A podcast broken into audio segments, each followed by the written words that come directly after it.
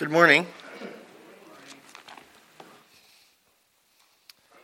Brother Nelligan saying, Bring what the Lord has laid on your heart reminds me of. We were traveling in 20, know, 2012 or something like that. And we were, was it 2012? Because we were in the States for six or eight weeks. It wasn't a long time, but we had meetings all the time. Two meetings on Sunday, meeting on Wednesday. We had some meetings on Thursday and uh, my grandparents lived in Schenectady, outside of Albany. and I think it was a it was a Wednesday or Thursday night. I said, and we were just tired. Like we just want, I just want to go sit in a service. So we we found this little church that didn't support us. They didn't know about, you know, we didn't know them. They didn't know us. Never met them. Um, we drove in. We sat in the parking lot until like two minutes till we got there like 15 minutes early because I cannot stand being late. So, but we're sitting there in the parking lot. We waited till everybody went in. It was a small church. We walked in. We had a baby. We've had babies for 24 years, so somebody had to go to the nursery. So I don't know who it was, but Katie brought the baby to the nursery, and I sat in the back row. I don't even think I wore a suit coat that night because I'm like, well, they won't ask me to preach if I don't have a suit coat on, and they won't think I'm a missionary if I don't have a suit jacket on. So we sat in the back row, and there was about 20, 25 people there sat in the back row, came in during the first verse of the song, and the pastor's up there already, so I didn't have to meet the pastor. And so I'm thinking everything's good, we're safe. Go through the song service, that word of prayer. We sit down, and the pastor's like, "My wife tells me that we have missionaries with us here tonight." She was the one working in the nursery, and um, he's, he's like, "Brother Maulucci, would, would you mind coming up and giving you know 10 or 15 minutes about Bulgaria?" And I'm, I'm like, fine. I, I love to talk about Bulgaria and you know what we do over there. So that I'm like, okay, I could deal with that. I'll talk for a few minutes. I'll give them a little longer version because I have like a five minute version that I usually do when I'm preaching because I'm going to get to talk anyway. But I, I gave them the full 15 minute version, thinking now I did my duty and now I can sit and enjoy the service. So I finished, went back and sat down. They went through announcements, had another song, and then they the pastor said, Well, open your Bibles to Ephesians chapter whatever. We stood to our feet and we read the passage. I think we read it responsively. It was on a Wednesday night. We finish, and so he goes to praise like, Father, bless this, bless that, bless the service this evening, and bless Brother Maulucci as he brings us what you've laid on his heart. I, I tried not to react with a with a, any facial expression, but uh, it was good. It was good. The Lord, the Lord is always right. He's always like uh, seeing where our spirits are. So, um, I do appreciate we coming back to um, the Northeast. So now that we've traveled the country and been in all different places, uh, Northeasterners are their own flavor, and we are Northeasterners. um, we have a couple boys out in the Midwest. They've really struggled there, and they're trying to come back east and then forget California, forget it. California, Oregon, and Washington, I don't know what's going on there. And then down south, they're still living in the 1860s, so still fighting the Civil War. Um, did I ever tell you the story when I was in Bible college? Before we open up the Bible here, we were in Bible college. I, have only I've done a couple stupid things, not too many. Uh, one of them was jumping a moving train to to be to the meeting on time. That was really dumb, because when you're running next to a moving train to to get like momentum to get on, it's one thing. But when you're on the train in a in a suit carrying your Bible and notes and stuff, and you have to jump off into the rocks, that's another thing. And that was dumb. But probably the dumbest thing I did in Bible college was um, they had this North South Day, and basically it was like everybody can wear jeans and carry Confederate flags to chapel. There's like a thousand students there, and from all over the country. So uh, it was my senior year, uh, and I was carpooling with a guy from New York, a guy from Michigan. I said, okay, tomorrow's North South Day. I said, let's go, let's do this. Let's go buy a Confederate flag. Well, I'll drag it around during the day. Then, right before, when the speakers come up on the platform, right before chapel, we're going to go up there and we'll tear the Confederate flag in pieces. They're like, oh, yeah, that's a good idea. let's do that. So we went to an army surplus store, bought this, the biggest Confederate flag we could find we I kind of frayed the edges, tore some little rips in it. And the next day, I dragged it around class. Before chapel, I was dragging it around. So people from the south were like getting mad, and and people from the north were like, you know, oh man, they're stepping on it and stuff and wiping their feet on it. And um, we get to chapel. We're sitting in the front row right over here, my guy, so we could see the speakers are about to come out. I'm like, okay, let's go rip this flag. Well, all of a sudden my guy's chickened out. I'm like, I'm going up there. So I, I came up, I stood behind the pulpit, and I held up this Confederate flag. Well, you know, there's a thousand students there, so people did, they thought I was like holding it up for the Confederacy. So all the people from the south, were like, and then I was like, shh. Oh my goodness. There was a dude from South Carolina in the front seat. They came up to rescue the flag. Like five or six guys came up to like tear the flag out of my hand. Well, then my guys come up. We had like 20 guys brawling on the platform right before chapel. Yeah, that was the last North South day they ever had at Hyles Anderson College. So we won't be ripping any flags this morning. Matthew chapter 6. Matthew chapter 6.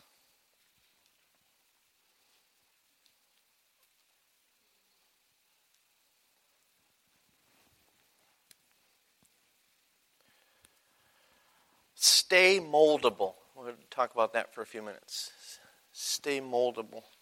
The Christian life is about faith, and faith is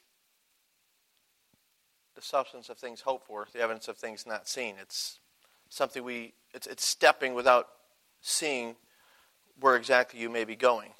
And just following God, trusting God and what He has for us. Matthew chapter 6, we're going to read a few familiar verses, then we'll look at another passage. But um, in the Christian life, we never get to a point where, like, we could put it on coast. Like, okay, now I made it in the Christian life. I finally acquired everything I need. I finally hit my stride, and now I just have to coast home until I die. The Christian life is about growth. The Christian life is about change. It's about God pushing us. It's about God expanding us. It's about God testing us. It's about God purifying us. It's, it's about uh, God working in our lives to, to accomplish His will for His glory. Matthew chapter 6, very familiar passage. Verse 25, the Bible says, Therefore I say unto you, take no thought for your life, what you shall eat or what you shall drink, nor yet for your body what you shall put on. Is not the life more than meat, and the body than raiment? This, that verse right there goes 180 degrees against what this what the world's philosophy is. I mean, the world that's all they're telling us to do.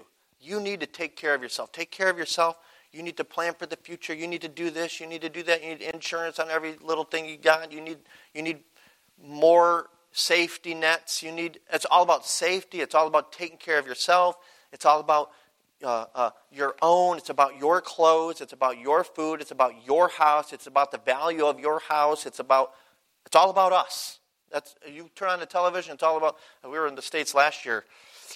We obviously we don't have American television over in Bulgaria, but we're in the states last year. In, in the hotels, we watched more television last year than we've watched. Our, we were really backsliding on furlough, but we turn on the television. I mean, every time there's commercials, it's about they're selling you pills for something, some pharmaceutical.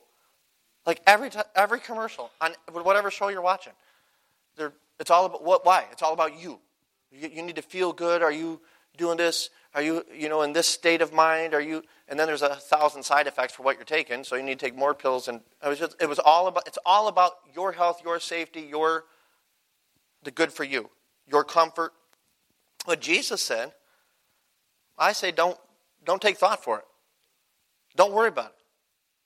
Look at verse uh, 25, uh, 26. Behold the fowls of the air, for they sow not, neither do they reap, nor gather into barns, yet your heavenly Father feedeth them. Are ye not much better than they? Which of you, by taking thought, can add one cubit unto his stature? And then verse 28, he asks the same question, says the same thing. Why take ye thought for raiment? Consider the lilies of the field, how they grow, they toil not, neither do they spin. And yet I say unto you that even Solomon in all his glory was not arrayed like one of these. Wherefore, if God so clothe the grass of the field, which today is and tomorrow is cast into the oven, shall he not much more clothe you, O ye of little faith? Therefore, take no thought, saying, What shall we eat, or what shall we drink, or wherewithal shall we be clothed? He says it again. He's like emphasizing, I'm going to teach you about faith. I want you to follow me, and I will take care of all these things. Look what he says. Well, verse 32 For after all these things, the Gentiles seek. That's what the world's doing. They're in the rat race to, to, stay, to, to uh, uh, uh, keep up with the Joneses. And that, you know, it doesn't matter what country you go to, that's the way the people live. Every country in the world complains about the prices. Doesn't matter what they are. Like in Bulgaria, we complain about the price of fuel. I'm also complaining about the price of fuel when I'm over there because it's six dollars a gallon. it's been it was five dollars a gallon when we moved there 20 years ago. Now it's six dollars a gallon. So when you are in one place where it's so expensive, then you come back here, it's like New York is awesome. I'm only paying 3.80 a gallon. What? it's all perspective. And that's what God's trying to do here. He's trying to give us perspective. It's always good. It's never right to complain. Ever. Because God takes care of us if we're seeking first the kingdom of God and his righteousness, which he goes on to say here. The Gentiles are seeking after these things, verse 32. Your heavenly Father knoweth that ye have need of all these things.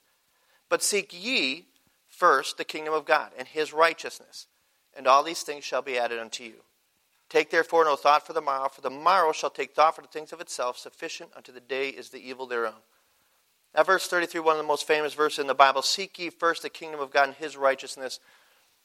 That is our job as Christians. That's not the job of the pastor, that's not the job of the evangelist or, the, or just the Sunday school teacher. That is the job of us as Christians to seek first the kingdom of God. These promises that Jesus is making here are not to the upper echelon, they are to his followers. If you are going to be a follower of Christ, this is, this is the way it works. You seek first my kingdom, I'll take care of everything else. Now, what, what happens is when we, when, we, when we seek God and his kingdom, we put ourselves into his hands, and then, then he leads and guides us through life to places that we never thought we would go. Let's have a word of prayer and we'll talk a little bit about this. Father, we thank you for this day. As Brother Nelligan said, we, we appreciate the opportunity to meet. Uh, we appreciate the fact, Father, that you allowed us to be born in a place where we don't worry about being shut down today. We don't worry about somebody banging on the door, about finding out what's going on here. Father, we live in absolute religious freedom as of right now. We thank you for that. We thank you for your word that's come down to us through centuries of our fathers and forefathers in the, in the faith, Father, standing for the word. And we pray that the, the word would not end with us, Father, but that we would pass it on to the next generation. And that we would be the light that you'd want us to be. We pray that you'd be with the services today, here in this place. We pray that your Holy Ghost would have free reign. Father, I ask you for words to speak. I pray that you'd keep me from saying anything I should not say. Let our hearts be open. May your word fall on good ground and bring forth fruit to your honor and glory. We pray this in the name of Jesus. Amen. So, staying flexible, staying malleable for, for Christ is basically what is our job as a Christian. In Bible college, they told us flexibility is the second greatest ability behind dependability. And wow, that I have quoted that every week for the last 20 years. You just you just have to be flexible. Like I, I had in my mind what was going to happen when we went to Bulgaria. Like I knew what I wanted to do. I knew what my goals were. I knew how I was going to do it. I, I, I, w- I was determined. I'm like, if, if, it, if it comes down to wanting to do something and then working to get that done, then we're going to get it done. You we went there, we moved over in 2003, and um, my, my goal was to start a church within 18 months after moving there. So we moved over July 29, 2003, and we didn't know the language, and we didn't know we didn't have any prospects. We weren't working with another missionary. There was only one other guy that we knew. He's on the other side of the country, and he had just moved there like two months before. But I had this in my mind, and so we, we started to learn the language. We were feeding kids at a handicapped school. There's probably people in here that were involved in that so many years ago. We did that for a decade. And, and I was just with those kids every day playing, playing soccer or whatever and, and hearing the language. And we, we started to pick up the language. And then through miraculous means, God allowed us to open up the doors to our church on January 29, 2005, exactly 18 months to the day after we moved there. So now I'm thinking, okay, we got the church, we opened the doors. We started in Varna, which is a little little city, about a half a million people in the northeast corner of Bulgaria. And Bulgaria is it's not that big, about the size of Ohio. And so I'm thinking, this is in my mind, like my whole focus and and everything, every energy that I had was going towards Bulgaria, like learning Bulgarian. You know, with Bulgarian flag, when we travel, we, I listen to Bulgarian. What is that? What do you call that? Folk music. I mean, it was, it was Bulgaria. Like Romania, I could care less about Romania. Romania is like an hour from us to the north. Romanians, they're you know, I, I don't care about them at all. To the to the west is the Serbians they're, they're, they're, meaner than Bulgarians, if you can believe that one. But the Serbians are to the west. We have northern Macedonia. Then we have the Greeks, Turkey. I didn't think about any of those places. I'm like, Bulgaria. We got to reach Bulgaria.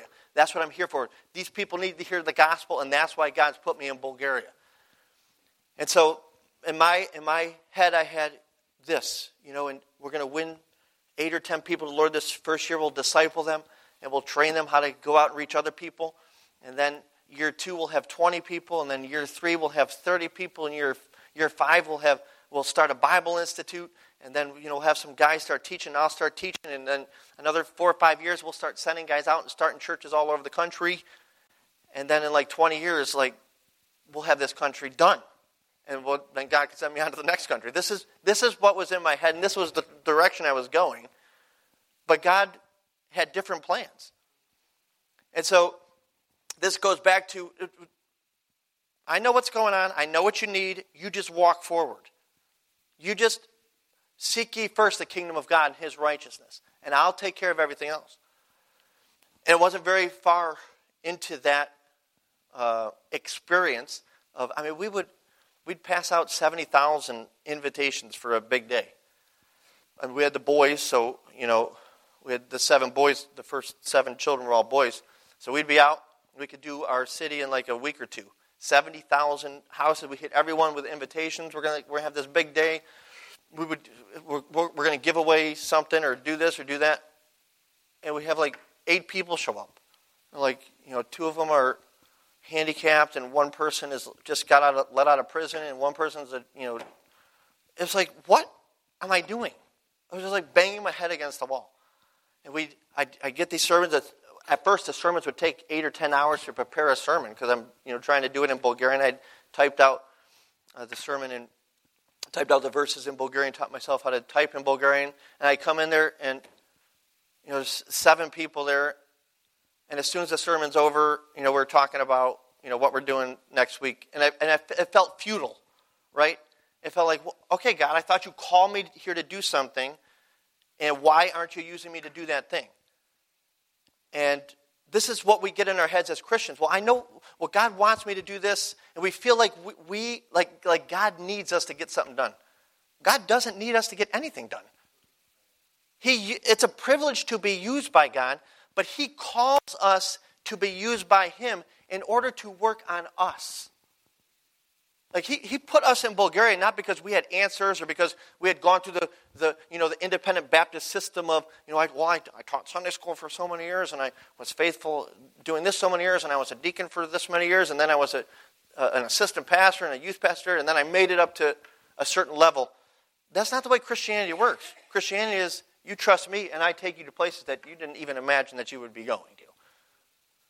And that's what God did. He he he reached down and through, you know, it, it was it took a while because I'm, I'm hard headed, but he reached down and over the course of that first decade, he like opened up our eyes little by little that wait, this is this is not about the Mauluccis reaching people for Christ.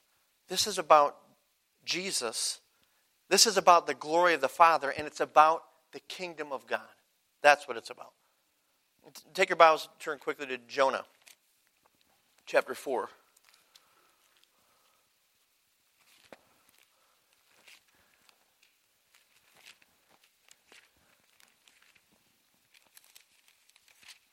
Jonah.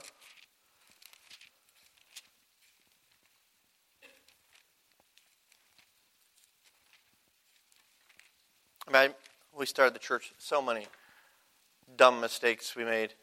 Just here's another one of the mistakes we made. So we're in a former communist country, right? Like, you don't give out information in a communist country about yourself. First of, first of all, everybody's like paying attention to everybody else, what they're, you know, you walk into a restaurant and it's quiet. That's it's still like that a lot of times.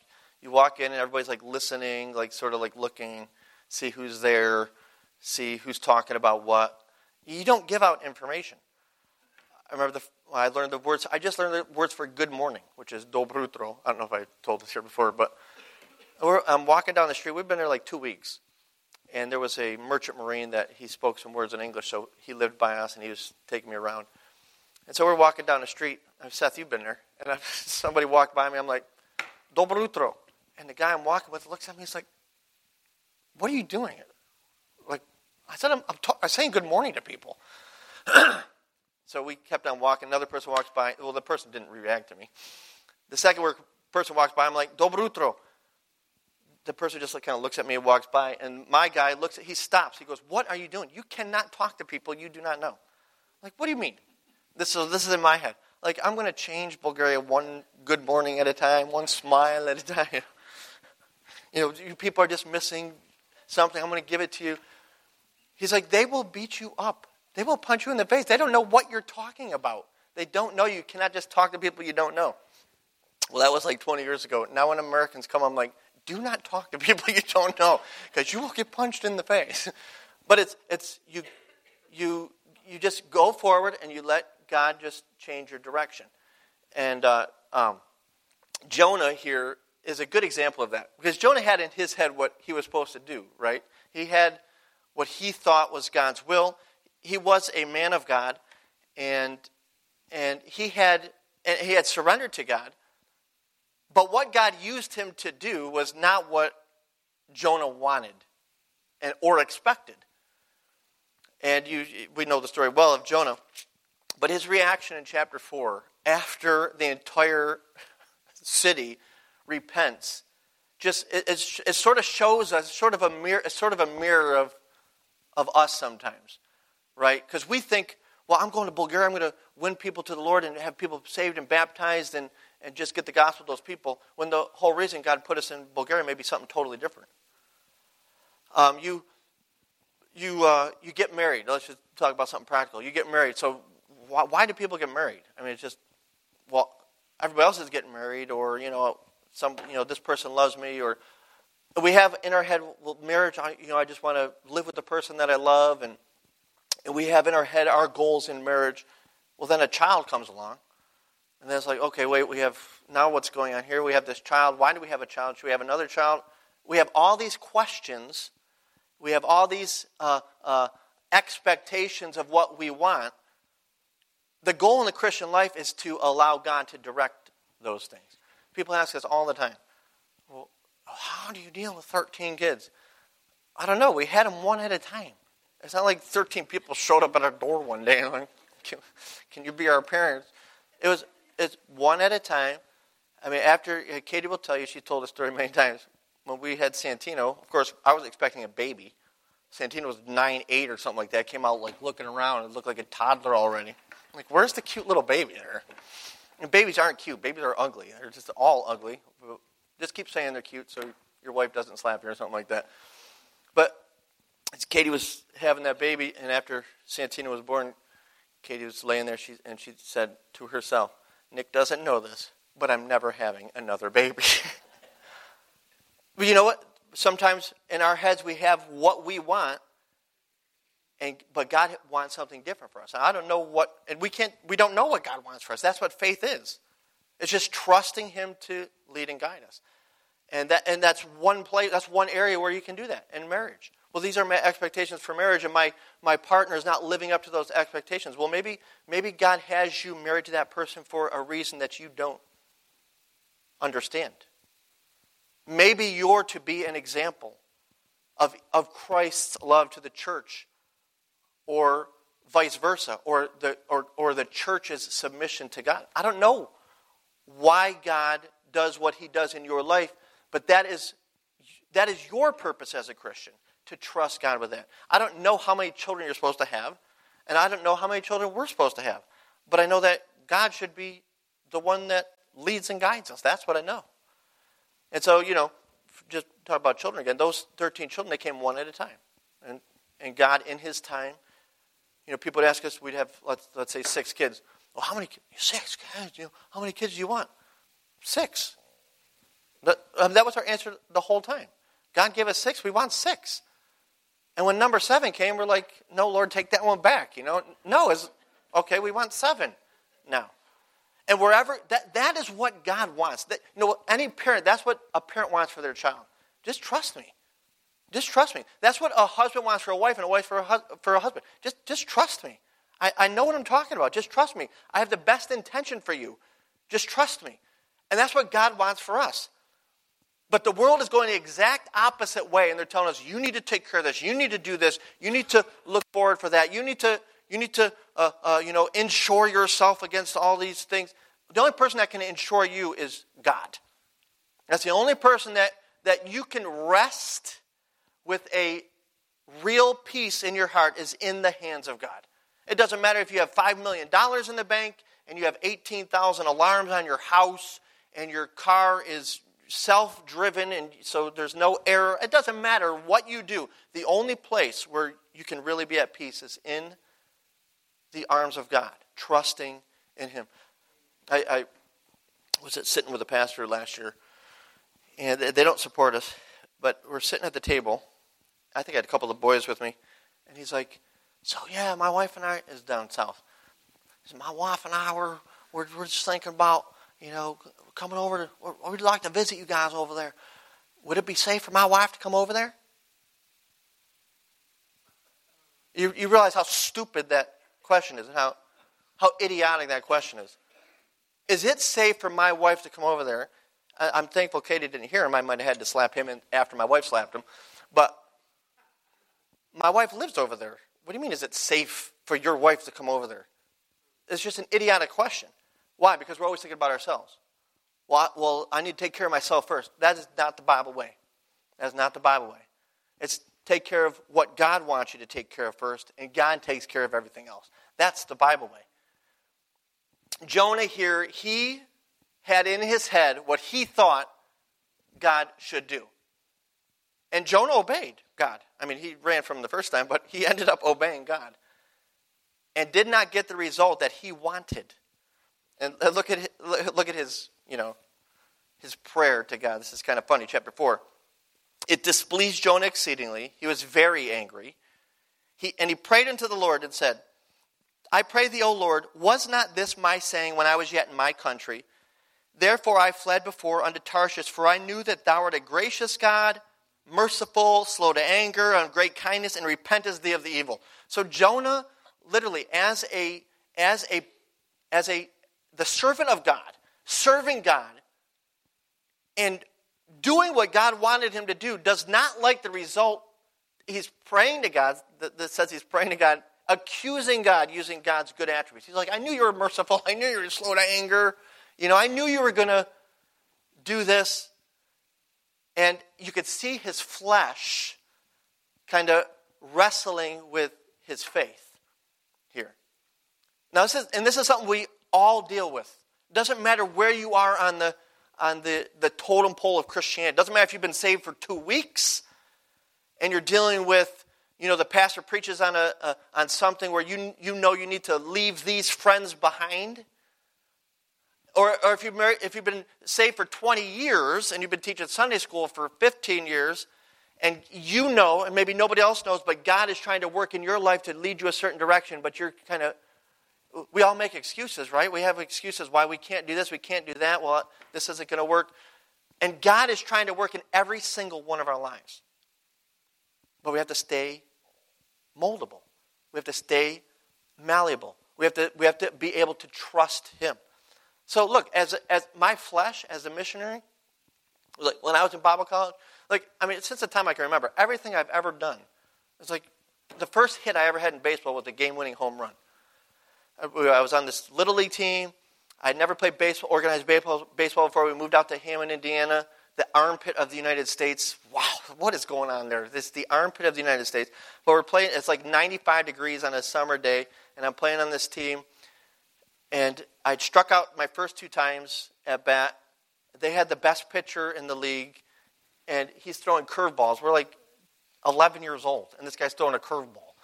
And I, it was three and two, man on first. We're down by one in the bottom of the seventh inning, which was the last inning. And I hit a, hit a ball over the first base, first baseman's head and went into the ditch. Home run. We won the game. And that was like the beginning of it for me. Like everything I did in Bible college, um, just it seemed like everything worked out. So my flesh, when I was called to Bulgaria, I'm like, okay, here we go. We're to go. We're to go over there. We're to start a church. We're going to build a church.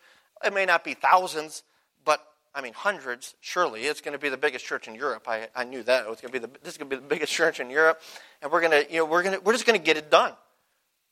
It did, and it didn't happen. It never materialized. And so here you have that flesh and those fleshly expectations, and now they're sort of meeting what God wants for your life. Because we all have an expectation of what we think should happen. And let me say this while I'm thinking about it because it just popped in my head. Um, one of the things we did when, when we first got married is we, we sort of put, put it in God's hands when it came to children. Now, that's a little bit obvious, but we're like, Lord, if, if this child is not going to live for you, if this child's not going to get saved and not going to live for you, it's going to bring shame to your name. We would rather you take this child before, before it changed your name. And we've had five miscarriages. And it, is it easy? No. Is it easy when you lose somebody you love? No. Is it easy going through difficulties and the trials? And look, we're, we're humans. We, we have emotions, we have feelings. Those things are not easy. But when you trust God, you can have that peace that He knows. He knows. Uh, the pastor that um, that pastors First Baptist Church right now, they have we, we met them when they had nine eight kids. They just lost their oldest son. He was on his way to Bible college, 18 years old, and got in a car accident and he died. And I met him soon after that in Egypt, and he was just recounting the story. And I remember reading an article that his wife had written that, you know, obviously it's very difficult for them. Katie's talked to the wife. I mean, I don't know, maybe she cries every day about it, or it's, it's often, but they know that God knows. And this is what, that's what Matthew 6 is talking about. That's what the Christian life is about. I don't know why. I don't know why, you know, God, why you put us in Bulgaria. What have we done? We just, uh, in 2022, last year, we closed our church in Varna. And now we're going, when we move back, we just put a deposit on an apartment like five hours away in Muslim territory to start a church in Muslim Bulgaria. Uh, I don't know what God's doing. I can't see the future. But when God is holding your hand, just everything's better you go through the same difficulties. We have the, the Christians have the same uh, uh, difficulties, the same losses, the same sicknesses, the same cancer, the same car accidents, the same financial issues that unsaved people have. But we have God. That is the difference. When you put yourself in God's arms and just let Him guide you, you can have that peace. So, the Lord has sort of changed our direction a couple times while we've been in Bulgaria. I mean, Jonah here did not understand why God did what he did, but at the end of the day, I think Jonah came around. I guess because he wrote the book of Jonah, probably is the biggest evidence for that. But he was an example to us that we're always going to have that conflict between what I think God wants me to do and let's get it done. Okay, so here's here's one thing. Well, I you know missionary, because I'm a missionary, so I run into missionaries all the time. We're raising fifty thousand dollars for this, or hundred thousand dollars for that, or we need we need this money to build this building. Not if it's God's will. You just got to do what you're supposed to do, and God will take care of all that stuff. We don't have to force God's hand with anything. Like we don't give to missions. by the way, I brag on you. this church, everywhere, you're giving to missions. But do you realize if you stop giving to missions, all the missionaries that you support would stay on the field? Like, God doesn't need us to get missions done. This is one of the things that God, God sort of changed in our hearts and changed our, our way of thinking. God didn't call us to Bulgaria because we were the answer for Bulgaria. He called us to Bulgaria because He was working on us and working on the way, the way we think. Like we were thinking wrongly. And we were, uh, we're, we're, God's trying to, to cleanse and purify each one of us. And He's used Bulgaria to get that done in, in our life. Bulgaria is our cancer. Bulgaria is our loss of a brother, sister, or child. Bulgaria is our, you know, our handicap. Where God uses that difficult thing in our lives to purify us and to make us what He wants for His glory. Um, one of the things that God did there in Bulgaria, or has been doing, or is doing, is He's, he's opened up our vision to the world. In 2005, he opened up the door for us to, to go to Turkey. Like, again, when I was, went to Bulgaria, it's like Bulgaria, Bulgaria, Bulgaria, Bulgaria. Well, he opened up the door in 2005 for Turkey. And then in 2010, he opened up the door. Is like I was thinking, Varna, Varna. Like this, this is where our church was. We were out every week knocking on doors. We were passing out flyers. We'd we'd pass out 900,000 tracts. We have like we had like 20 people in our church. And in five years, we passed out 900,000 tracts in our city. And, so, and, it was like Varna, Varna, Varna. It was like this is was like the, the beat we were going to. Varna, Varna, Varna. And God's like, hey, dingbat, you know, you have a whole country here. These people have not heard the gospel anywhere in this country. And just he was sort of like slapped me upside the head and and I'm sure I've told the story, but we, our little church of 30 people, we made the decision in 2010. We're like, let's just get the gospel to everybody. Okay, Varna, okay, we're here, the church is here, but let's, let's get the gospel to our country. Again, it was about the size of Ohio, about the population of Ohio. Because there's no other, there's not churches. Like here, you go down the road, you got, you know, you got old time down there, and you got Brother Constantino up there, and you got Brother Herzig down south. You got everybody, everybody's everywhere. You don't have to worry about trying to get the gospel to somebody in, you know, Wheatfield because you're, you're, you guys are preaching the gospel here, the light here. but for a missionary, it's not like that. A lot of places are really dark, and people just don't have the gospel. And so we made that decision as a church. And Don Sturts calls me. I didn't know Don Sturts. I had met him once. He calls me. He's like, "We met three years ago um, in in the capital." He goes, "I have a container of John of Romans in Bulgarian. You know anybody that wants these over there?" And it was like the Lord is like, "Look, I told you." Seek ye first the kingdom of God and his righteousness, and I'll take care of everything else. And he's taken care of, and he has. He's taken care of us, our clothes, and our food, and our housing. I don't have time to tell that story about the house we live in. We live in a 5,000 square foot house. You can see the Black Sea out of it. Frank and Seth have been there and I've never met the owner. Like, we have no lease or anything. We've been there 13 and a half years. He's never raised the rent, never met the owner, haven't talked to the owner in 13 years. Last time I talked to him was 13 years ago. Why? Because seek ye first the kingdom of God, and all these things shall be added unto you. And again, if you've been serving God for 15, 20, 30 years, you don't get to a point where, okay, well, now we're good. Because now, you read the Bible, but our personal experience is now God's taking us, okay, out of this house we've been in for 13 years, out of this city we've been in 20 years. We, even in Bulgaria, we got, we're getting comfortable with Varna. Like we get comfortable with people being rude to us and stuff. Like they're, but they're our kind of rude, right? In Varna, these people are a different kind of rude, but this is our kind of rude. And God's taking us and moving us to a Muslim place. Well, it's His business, and our job is just to be moldable. So if you're a young couple with no kids, or you have a couple kids, or you've been in church for 50 years, or you're a young person that's surrendered to the mission field, or you've been doing the same thing for you know X amount of time, just stay moldable. Seek ye first the kingdom of God, and He'll take care of everything else. He'll lead and guide you to where He wants you to go. Jonah Jonah's most famous, the most famous story of his life is when his flesh met God's will. I'm sure he preached, I mean, this wasn't his only sermon, was to Nineveh. He was God's man. But what he's known for is when he let, allowed God's will to overpower his flesh.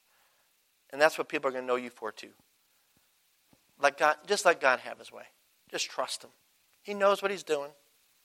Seek his kingdom first, seek his righteousness first. In a, in a society that's, and it's not just America, but where people don't seek the righteousness of God anymore. Where, okay, yeah, we did that, you know, anti rock music, anti, you know, drinking, anti, you know, you know, tight jean thing. We did that back in the 80s and 90s, but putting aside that righteousness well, yeah, this is, you know, I don't like that person anymore, so we're going to get divorced and marry this person over here. That lack of righteousness, God says, no, you, you seek my kingdom, my righteousness, I'll take care of everything else. You want to do it on your own? I think all of us can look around and see the result of that. We have people in our lives that are trying to do it on their own. You just can't do it. You just can't do it. Father, we thank you for your word. We thank you for the examples we have of men that were flesh and blood. flesh and bone like us, same, same temptations, same inclinations, same trials, same emotions, same discouragements. I think of Elijah. They're all over the Bible. But God, they were examples to us. And God, I pray that you would use your word today to, to give us light, to re Help us to refocus ourselves on you, not our expectations of where we think we should be, but to focus our eyes on you and your glory and what you want and your will. And I pray that each one of us would allow ourselves to be directed by you, to be moved by you. And for your glory, Father, use us in this world. We love you, Jesus. We thank you for your sacrifice on the cross for us. We pray that you be with the service to come. If there's somebody here that's not saved today, Father, we pray that you would draw that person to salvation and that you would accomplish your will today amongst us. We pray this in the name of Jesus and for your glory. Amen.